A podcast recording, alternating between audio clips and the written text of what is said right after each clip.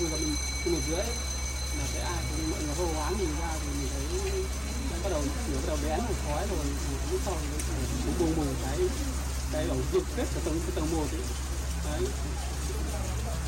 Không ờ, thấy mọi người hô hoán cứu các kiểu ở tầng, ở các tầng ờ, năm từ sáu đều có điện thoại phát sáng này cứu cầu cứu ấy. Tầm mình mình chỉ, chỉ biết tìm đâu làm là là cái như thế Đấy điện tắt cái điều hòa tắt khác là thấy bắt là mọi người thấy la ó nên là không biết có vấn đề gì thế là mới mở cửa chạy ra xem ra xem thì là thấy ờ, mọi người cứ ờ, nháo nháo nhào hết cả lên thì ông thường thấy là lấy búa đập cái đằng sau ra thì là lao ra là đằng sau nó xây lên đến tầng năm thì mình chỉ đẩy xuống một tầng thôi Vâng. Cái thời điểm đấy trong phòng của nhà chị là có khói nhiều không? mở mở ra mở cái cửa ban công ra bắt đầu nó mới hút khói từ đằng sau vào. Thưa quý vị thính giả, mới đây, vụ cháy chung cư mini xảy ra ở Hà Nội tại số 37, ngách 29 xuyệt 70 phố Khương Hạ, phường Khương Đình, quận Thanh Xuân. Theo cơ quan chức năng, đến chiều ngày 13 tháng 9, số người chết liên quan đến vụ cháy lên đến 56 người. Không chỉ vụ việc trên mà đã có rất nhiều vụ cháy nhà cao tầng, chung cư mini hoặc chung cư nhiều tầng xảy ra. Trong đó nhiều vụ gây ra hậu quả nghiêm trọng. Để hạn chế những vụ việc thương tâm tái diễn, trong số podcast của báo Tuổi Trẻ ngày hôm nay, hãy cùng với Minh Anh tìm hiểu về cách thoát nạn khi xảy ra cháy ở chung cư, nhà cao tầng, cũng như những việc cần làm để phòng tránh hỏa hoạn nhé.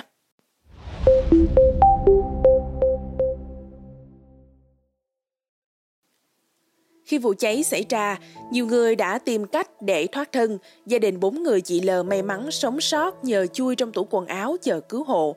Nằm trên giường bệnh, chị L kể lại giữa đêm nghe tiếng còi in ỏi báo cháy chung cư mini ở Hà Nội.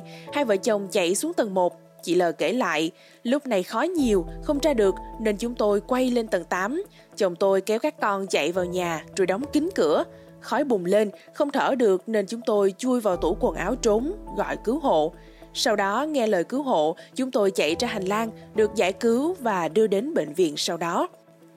Trao đổi với báo chí, bác sĩ Vũ Việt Hà, khoa cấp cứu và hồi sức tích cực, Bệnh viện Đại học Y Hà Nội cho biết, đến nay bệnh nhân tỉnh, thở oxy liều thấp có thể được ra viện trong một vài ngày tới. Bác sĩ khuyên trong tình huống xảy ra cháy, người dân ít nhất nên phủ khăn ướt che kín mặt, mũi để tránh khói. Tuy nhiên, việc làm này cũng không ngăn được ngộ độc khí CO. Trong đám cháy, nếu ở trong phòng kín quá thì dù có khăn ướt vẫn có thể bị ngộ độc khí CO. Vì thế, ngay khi được cứu thoát, các nạn nhân được cho thở oxy, kiểm tra các dấu hiệu sinh tồn. Vết thương trên người, đặc biệt vết thương do ngã, va chạm, sau đó chuyển vào bệnh viện để đánh giá sâu hơn. Thưa quý vị, ngay sau đây là các cách lập kế hoạch thoát hiểm khi cháy nhà.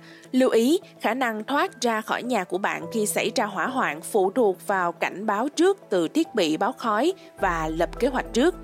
Theo Hiệp hội Phòng cháy chữa cháy quốc gia Mỹ, có một số mẹo giúp bạn chống và thoát khỏi cơn lửa đang bùng phát trong khu nhà ở của mình. Điều quan trọng cần nhớ là khi lửa bùng lên có thể lan nhanh khắp nhà, khiến bạn chỉ có một hoặc hai phút để thoát ra ngoài an toàn sau khi chuông báo khói kêu. Trước hết, khi sự cố xảy ra, hãy tập hợp mọi người trong gia đình bạn lại và lập kế hoạch thoát hiểm, kiểm tra tất cả các lối thoát hiểm có thể. Các hộ gia đình có trẻ em nên cân nhắc việc vẽ sơ đồ mặt bằng ngôi nhà của mình, đánh dấu hai lối ra khỏi mỗi phòng, bao gồm cả cửa sổ và cửa ra vào. Ngoài ra, hãy đánh dấu vị trí của mỗi thiết bị báo khói. Thứ hai, cửa đóng có thể làm chậm sự lan truyền của khói, nhiệt và lửa và lắp đặt thiết bị báo khói trong mỗi phòng ngủ, bên ngoài mỗi khu vực ngủ và ở mọi tầng trong nhà. Thứ ba, bạn nên chọn sẵn một địa điểm tụ họp gia đình bên ngoài, ví dụ nhà hàng xóm, cột đèn, hộp thư hoặc biển báo dừng ở khoảng cách an toàn trước nhà để mọi người có thể điểm danh nhau sau khi trốn thoát. Hãy nhớ đánh dấu địa điểm gặp mặt trong kế hoạch trốn thoát của bạn. Đồng thời, yêu cầu mọi người ghi nhớ số điện thoại khẩn cấp của sơ cứu hỏa. Bằng cách đó, bất kỳ thành viên nào trong gia đình đều có thể gọi từ nhà hàng xóm hoặc trên điện thoại di động khi ở bên ngoài một cách an toàn. Thứ tư, nếu có trẻ sơ sinh, người lớn tuổi hoặc thành viên gia đình bị hạn chế khả năng di chuyển, hãy đảm bảo rằng có ai đó được chỉ định hỗ trợ họ trong trường hợp khẩn cấp. Chỉ định một người dự phòng trong trường hợp người được chỉ định không có ở nhà trong trường hợp khẩn cấp.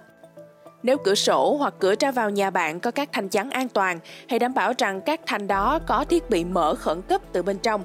Để có thể mở chúng ngay lập tức trong trường hợp khẩn cấp, nói với khách hoặc người đến thăm nhà bạn về kế hoạch thoát hiểm khi hỏa hoạn của gia đình bạn. Đối với nhà riêng lẻ, khi có chuông báo khói, hãy kêu thoát ra ngoài ngay lập tức.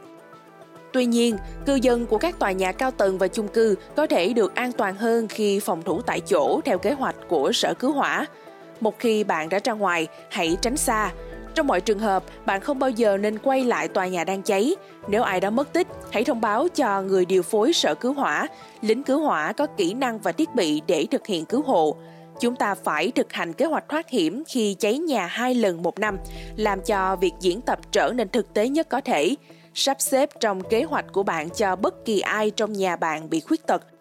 Cho phép trẻ thành thạo trong việc thực hiện kế hoạch và thực hành thoát hiểm. Trẻ em chỉ nên tập luyện với người lớn và chỉ từ cửa sổ tầng 1.